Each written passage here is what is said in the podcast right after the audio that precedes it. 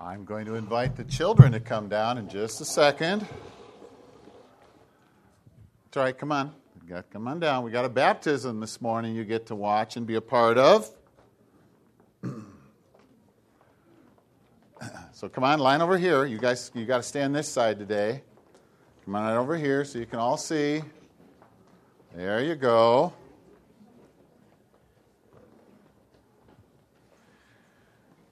Very good. This is for baby Kalia. And you see her? Where is she? There she is in the pink. Kind of wrapped up right now. We're going to get her out in just a minute. And uh, you get to watch. And the neat thing is that you get to be remem- reminded that people have been doing things for you even before you were born. Your moms, and you particularly, probably were very careful what they ate and all kinds of things for most of you. They were concerned about you even before they ever got to hold you. And if you listen to our text, uh, and the, uh, not the text, but the psalm we read today, it said, Even before you were formed inside your mummy, God knew who you were. You understand it? That's what we want to always keep in mind. God really knows me, even though I might be very small and as small as Kalia. Can you remember that? Here we go. We'll invite moms, dads, sponsors, and everyone to come join us. oh, yes, thank you. Forgot about that. That's some special water. It's not really that special, but it's kind of special meaning. Okay, you know where it came from? Jordan River. Kind of fun. If you ever get a chance, you get to go over to the Jordan River. Do you know who was baptized in the Jordan River? Jesus, very good. Yeah, so welcome. Well, as we gather together today, we are uh, about to be a part of, in our own small way, but more importantly, witness uh, what God's calling and pursuing of us really means. So many times we forget that before we were even formed in the womb, God knew us and that uh, he inscribed our name, which we probably won't know fully till we get to heaven, uh, the one that he gave us. But the name that we give one another here while we dwell on earth is the names that we use in baptism. But the miracle, of course, is as God pursues us, we become very alert of the continuous love and the commitment he makes and uh, the opening of our minds and our hearts and our spirits so that we fully comprehend all that he has given to us in Christ and given to us as uh, his, uh, our Savior and Lord. As we uh, stand before, as parents and sponsors, I ask you, as you understand, you cannot be believe for Kalia. It is not something you can do. You can intercede for her, though. You can lift her up uh, in prayer and commitment and pray over her and fight the spiritual battle for, battle for her life and heart and spirit. You have been selected by mom and dad because you're special and you have been called uh, by God in this particular instance to have a special relationship with her and to treasure her in a special way. And so I ask, as you understand these responsibilities, do you know Jesus Christ as your Savior and Lord? Do you understand that by grace He has named you and called you into His kingdom? And do you desire with your whole heart to join in that spiritual battle for the life and salvation and the wholeness that He has in store for this precious little child called Kalia? If so, answer yes by the grace of God. And as parents, I speak to you because of the uniqueness of your responsibility 24 7, that special gift as we understand that uh, child of love that uh, we bring into the world and uh, fully comprehending, at least in part, and not even beginning to grasp it as we taste and experience that moment where you hold that child and look into their eyes and they become that person that God smiles and goes, Yes, I know. I've known her a long time already. And we just, in that moment, enter into that feeling that God has for you every day. And so, if you can hang on to that preciousness, that first breath that uh, they almost take away when they're laid on the mother's belly, and you look at them for the first time and you begin to say, Thank you, God, for this precious miracle. And so, as parents, uniquely called by God to be the parent of this precious child, as God has seen fit to give her to you as a, as a gift, to uh, steward her, to guard her, to intercede for her, to walk down this path in both harmony and fellowship, to protect her with the, the toughness of parents and the tenderness that parents need. I ask you before God and these witnesses is it your heart's desire to love this precious child as God has called you to love her? Is it your desire to continue to intercede for her to the very best of the God given ability as He pours His Spirit into you to speak His truth, His love into her life? Do you promise that you, as she grows older, will place into her hands the truth of God's Word and Scripture so that she will fully comprehend all that God has done for her? And not above all, but just as important as all the rest, do you agree to continue to love one another in spite of all the challenges and difficulties that life, children, circumstances, the world, and our own flesh dump on us? If that's your heart's desire today, I want you to say yes with the help of God. And as people of witnessing and uh, a part of the fellowship of Lamb of God, the family of God does not stop with mom and dad, it only begins there. And as sponsors expand that family of God a little bigger, and you guys are part of that family too, and all of us as adults realize that the family that God calls us into is a family that holds us accountable, a family that loves us, a family that is meant to risk and sacrifice for one another, a family that holds us closely when we've fallen down, picks us up, and into those circumstances of our life continues to enter in. And so I ask you, as the family of Lamb of God, as men and women and children called by God to be in His family, will you love Kalia as your sister in the Lord? Will you love her mom and dad and even the sponsors and pray for them and help them and do that all that you can to support and encourage and nurture this life, this child that God before all time knew by name and called. I pray, if that's your heart's desire, say yes with the help of God. Super. All right. Myself ready. You got to take her head off, though. It's to be a little harder with that.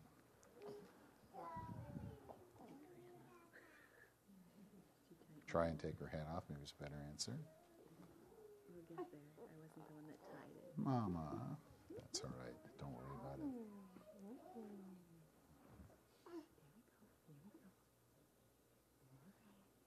There we go. I'll trade you her for the blanket.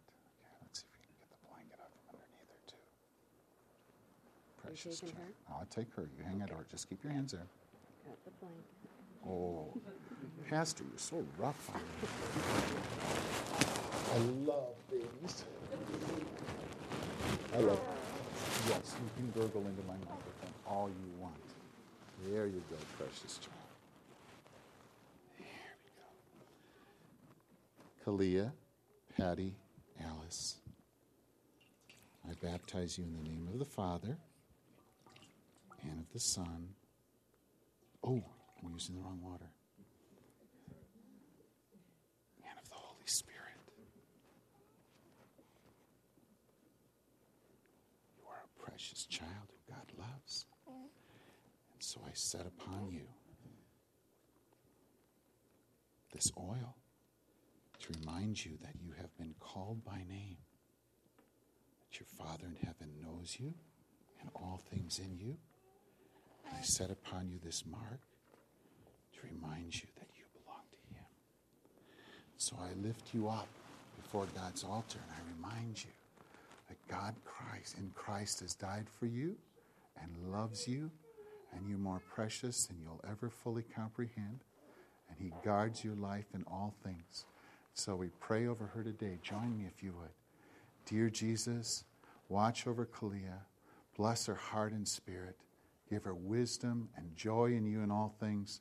Draw her into your kingdom, Lord. Fill her with your power and your Holy Spirit, and let your anointing rest on her in a powerful and mighty way. May she be your child from this day forward, and may her witness and her testimony be yours always. Amen.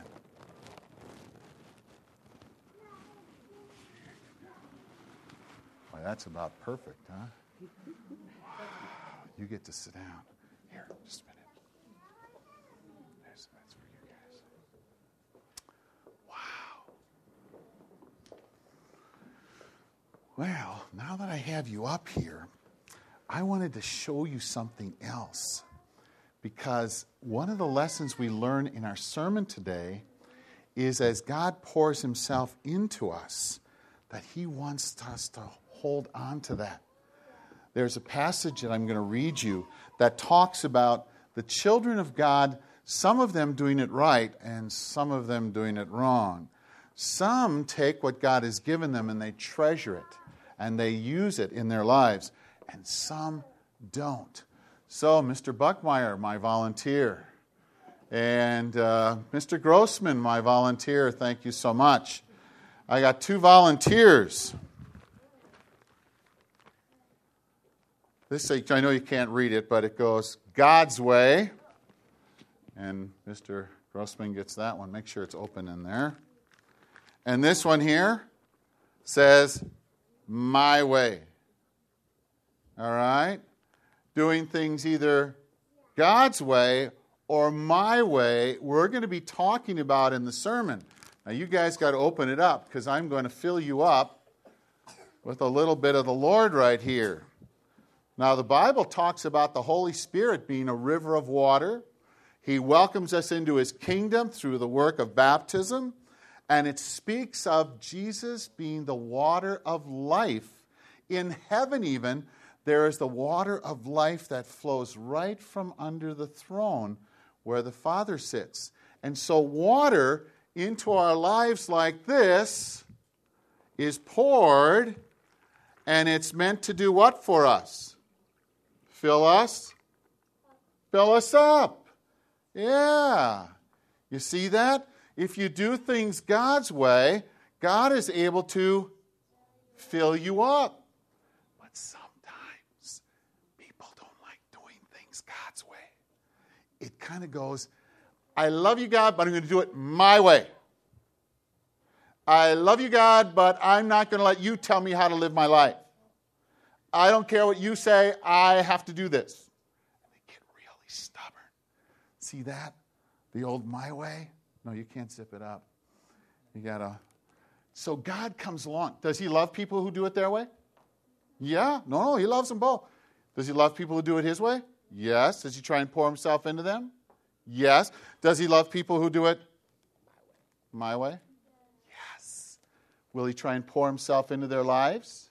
Yes. Watch.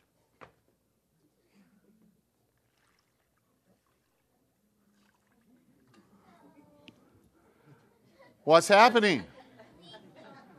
It leaks right out. Not a good signal. Put it in the baptismal font there. and then roll around on the ground and dry it up. Uh, he looked at me going, What? Do you understand? If you've ever seen somebody come to church, but they're living their life their way, it's like something is draining out of them. It's like it takes their happiness.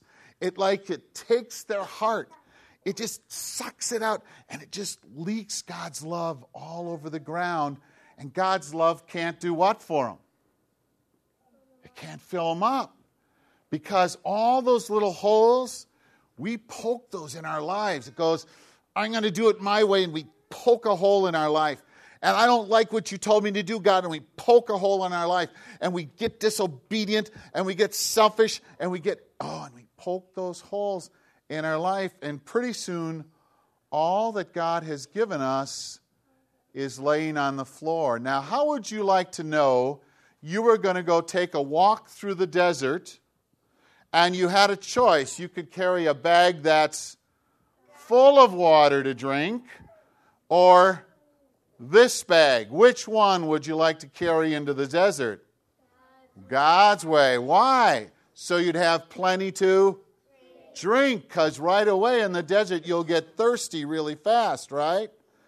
If you do things your way, in life you're going to get thirsty really fast, and you will lose all that God's trying to give to you. Now, we're going to talk about that more in the sermon.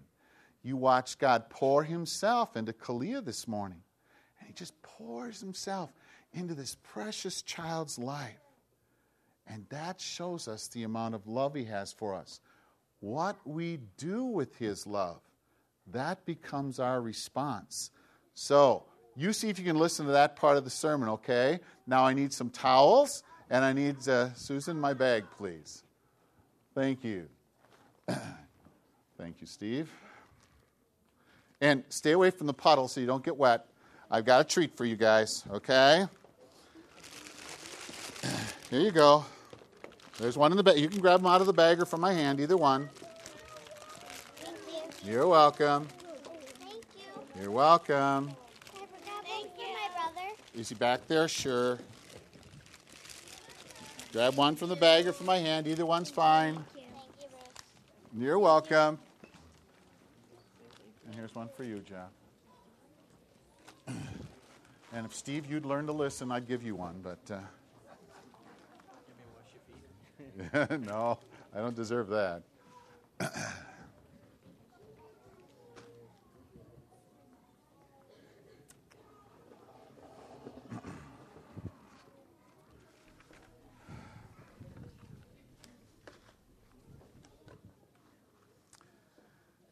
I'd like to read you a little text out of Jeremiah chapter 2, verse 13, and maybe hopefully tie it all together for you in the section that we've got Matthew. 2 verse, 2 verse 13 says this. I've got to find it here for you. My people have committed two sins. They have forsaken me, the spring of living water, and they've dug their own cisterns, broken cisterns that can't hold water. Now, I looked at that section, and as I thought about what life is, what is it to you? Is life simply the beating heart and the intake and exhaust of oxygen and, and uh, carbon dioxide in that process? Or do you have some other concept of what life is supposed to be? Uh, normally, we have an immense amount of opinions about life, immense amount of opinions about what a good life is and what it means to be alive and all kinds of things. God is uh, talking about Himself as the source of life here, the water of life, and He is, you can see where I got my illustration from, describing the problem that He has with His own people. You understand? You and I are those people. And he says, I've got this thing, these situations, these two things against you. You've committed two sins. Not only have you forsaken me, the spring of living water, but you've insisted on digging, creating your own bag or cistern to carry whatever water there is in. And as you create your own cistern, it leaks out and you have nothing. It is cracked. You are barren, you are dry, but you still call yourself my people. And so the challenge, of course, is to understand that process of what it is to poke holes in the bag of your cistern, to think that that cistern is adequate enough, to think that that will suffice you and carry you through the desert of life and the circumstances you have to deal with. The problem with people is we always think we're smarter than God. We always feel we've got a better plan. We always think that it's got to be our way, and we eventually connect life and happiness and a whole lot of different things together, and we get ourselves into situations where we're nothing but leaky bags.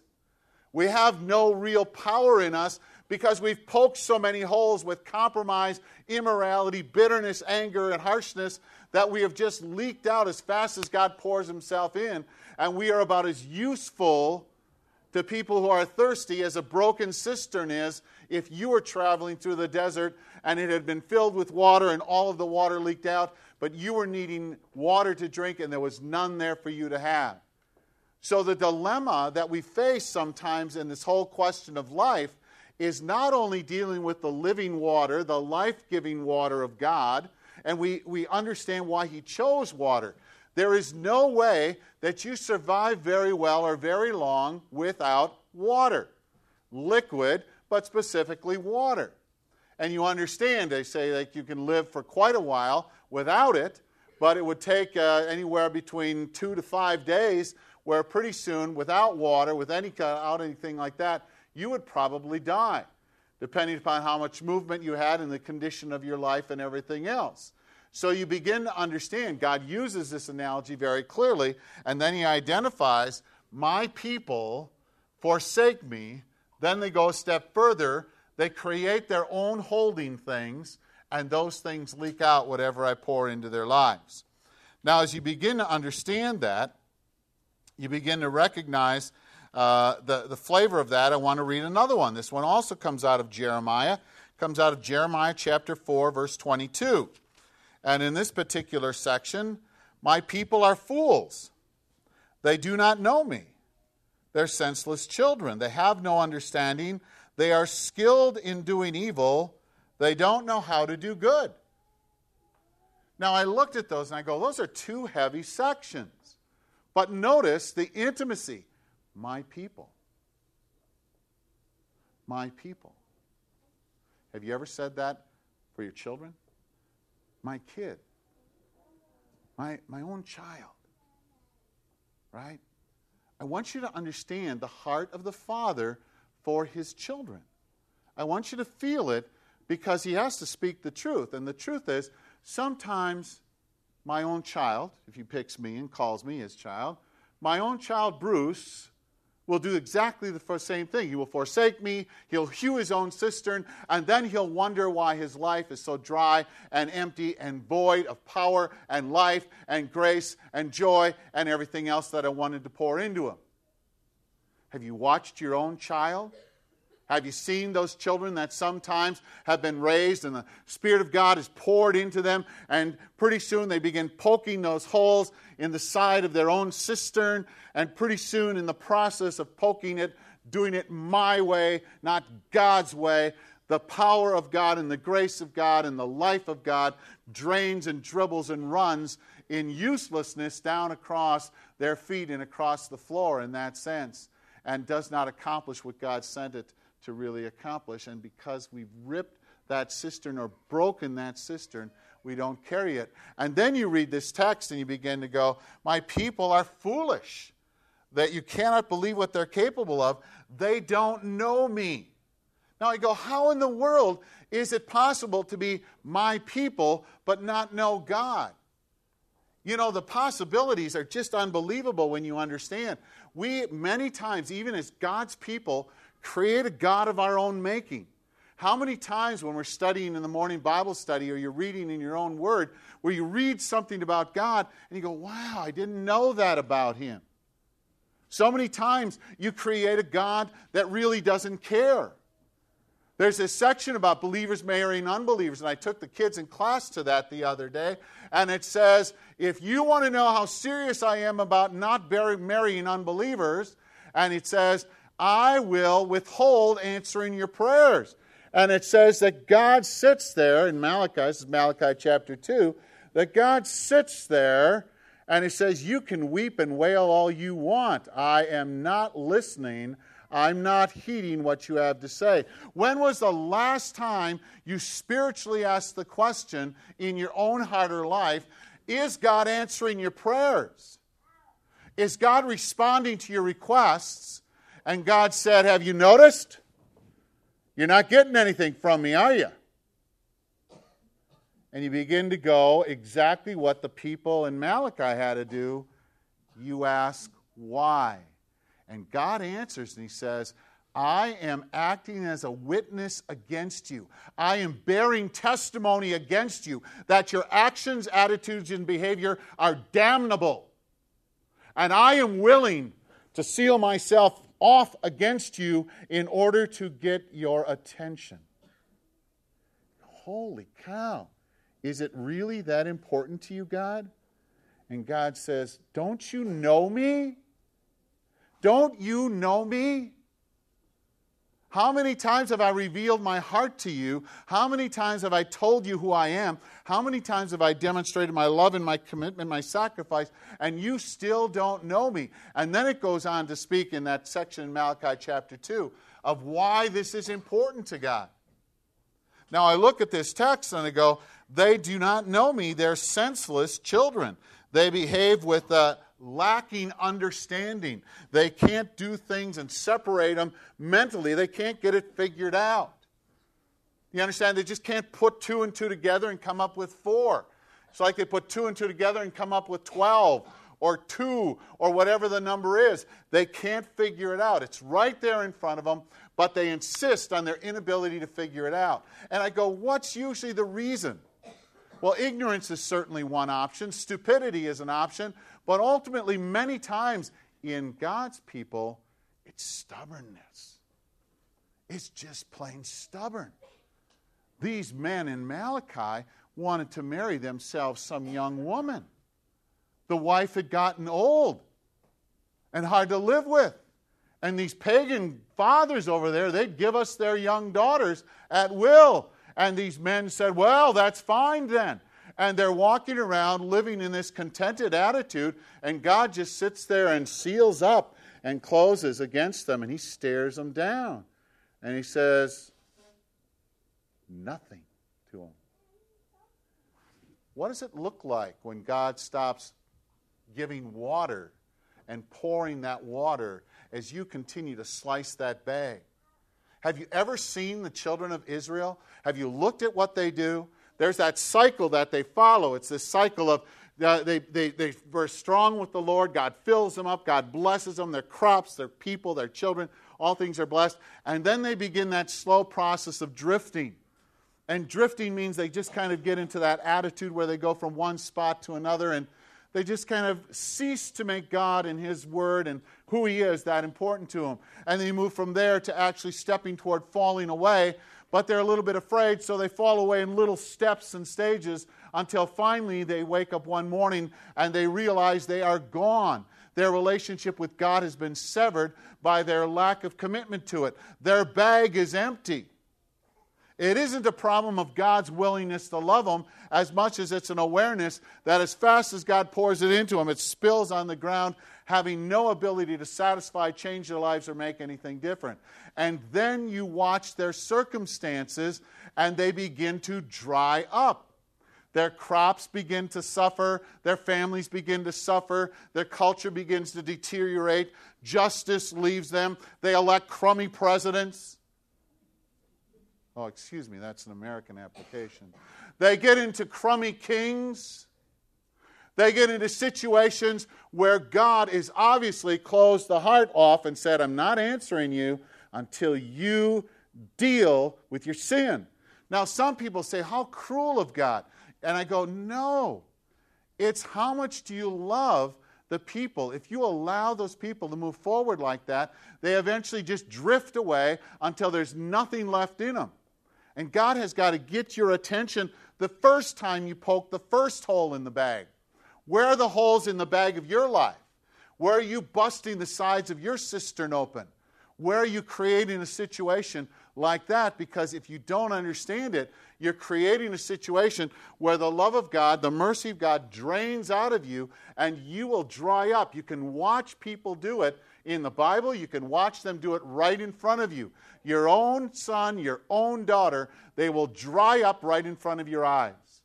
You will watch them struggle in their prayer life. You'll watch them get more and more hesitant of hanging around with godly people. You will watch them walk away and always those little tiny steps until finally there is nothing there and they blow with the dust of whichever direction of wind or whim of their own heart or the world is pushing them.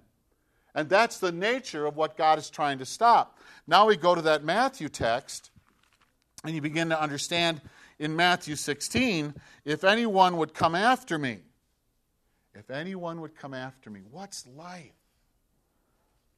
Is life you getting to do what you want? Is that your perception of life? Is life you being happy? Have you reduced your relationship with God down to, well, if I'm happy, then it's good? If I'm not happy, it must be evil? Do you think Jesus Christ would have answered, I am happy? While he was down here, being humiliated and ridiculed and beat up for you and me? Happy would not have been one of his words. Committed, sacrificially in love with you, understanding the need of your life, willing to sacrifice it all for your benefit.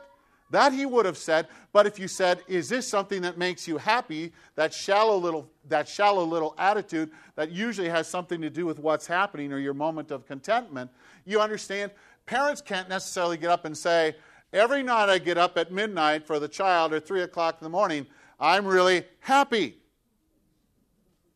When my child is sick and they're throwing up all over the place, I'm not using the word happy. I am cleaning it up. I am committed to this child, but happy is not a word you'll hear me using right now. Okay? I'm a little happier when everything they eat stays in the right places, not when it comes out unpredictably.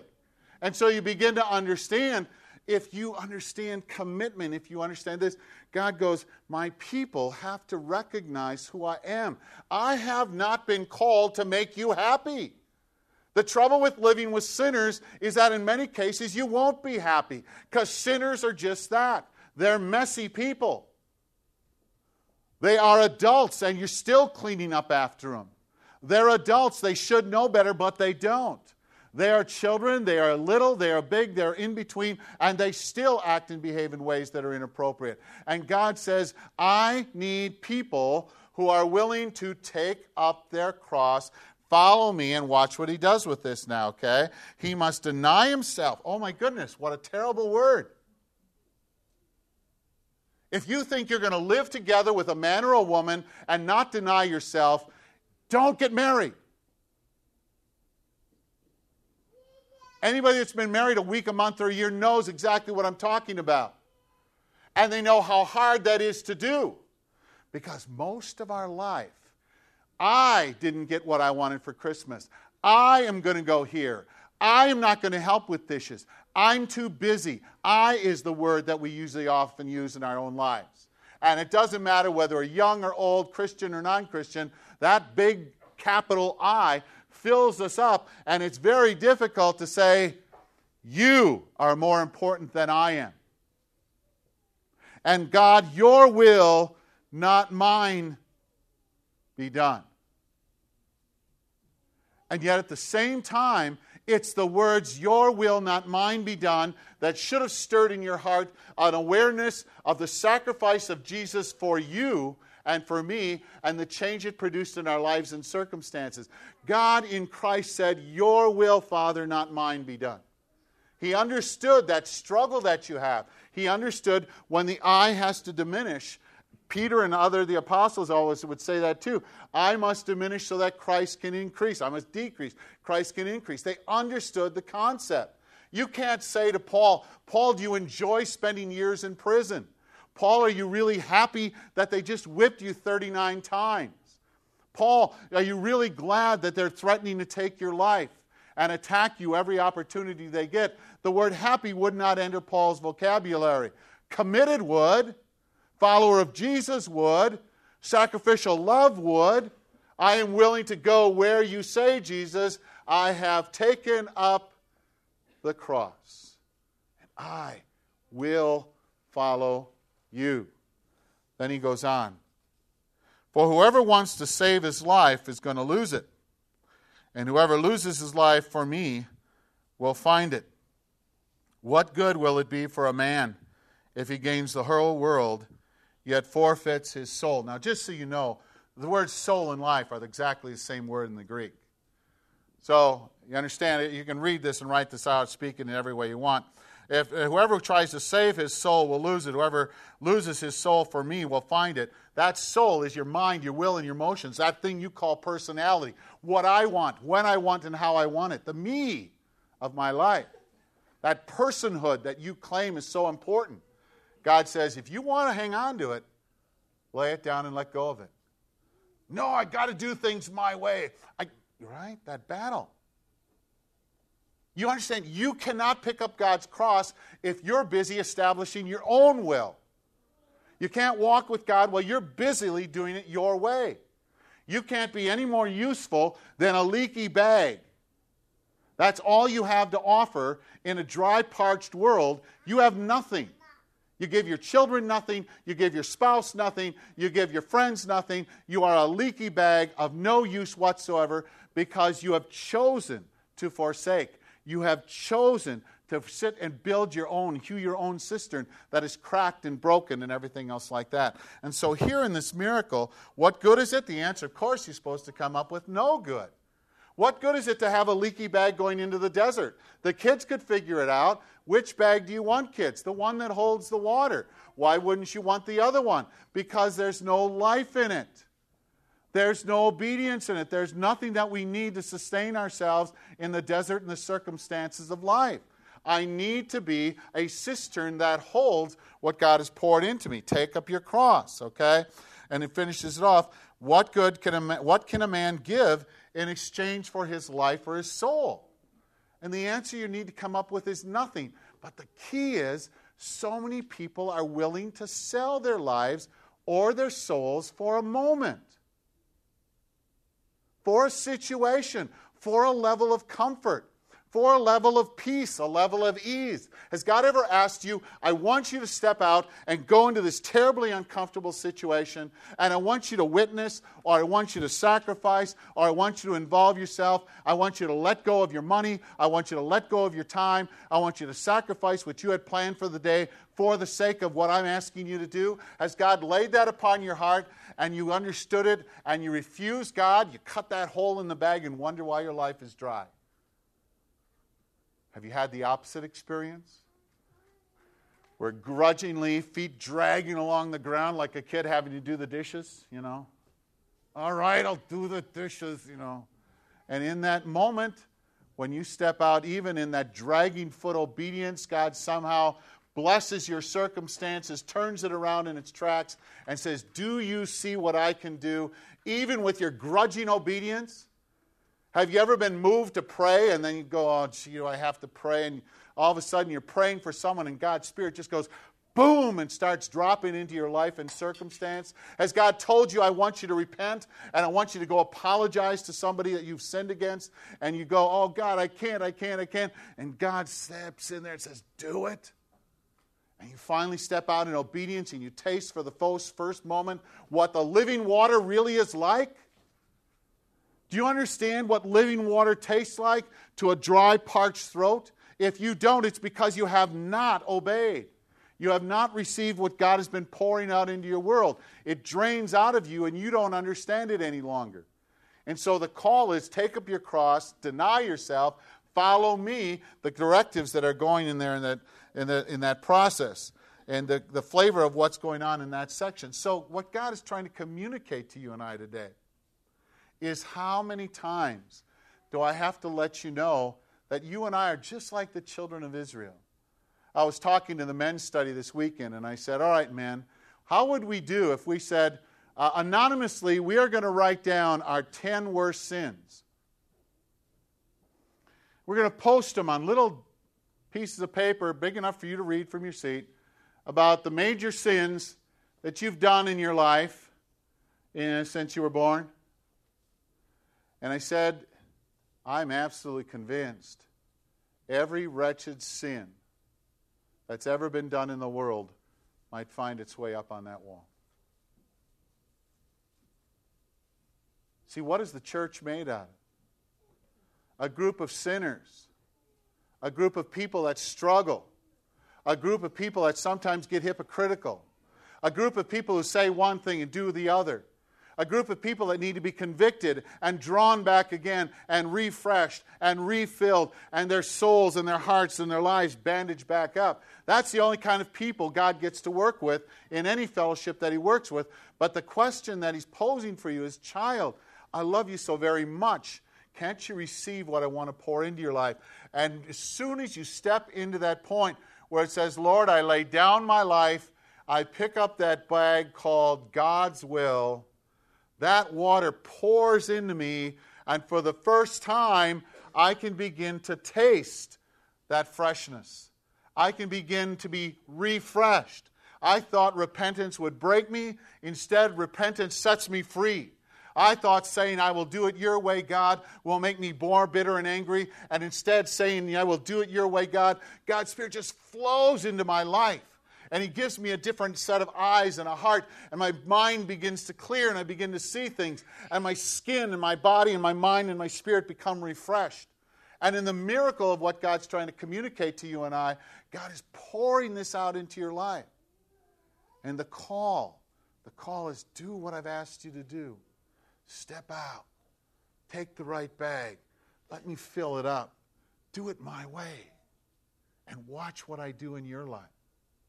How many situations have you been in where you discover that God's way really works? You've been in, if you live long enough, I, have been in situations where I, I was absolutely convinced it's this way, this way, this way, and then finally God gets you to that point and you stop doing it and then weeks or months or years later, God's Spirit taps you and says, Who is right?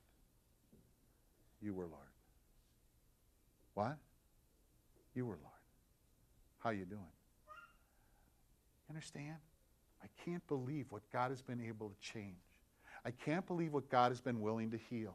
I can't believe what God has been able to turn around in its tracks. I can't believe the mercy of God. And that's the fresh water. I am the living water. Not only am I myself living, moving, functioning, not only that, but I bring life into you. Life that allows you to stand your ground, whether it's political, whether it's social, whether it's emotional, whether it's spiritual, whatever side you got to stand on. And pretty soon you stand with God.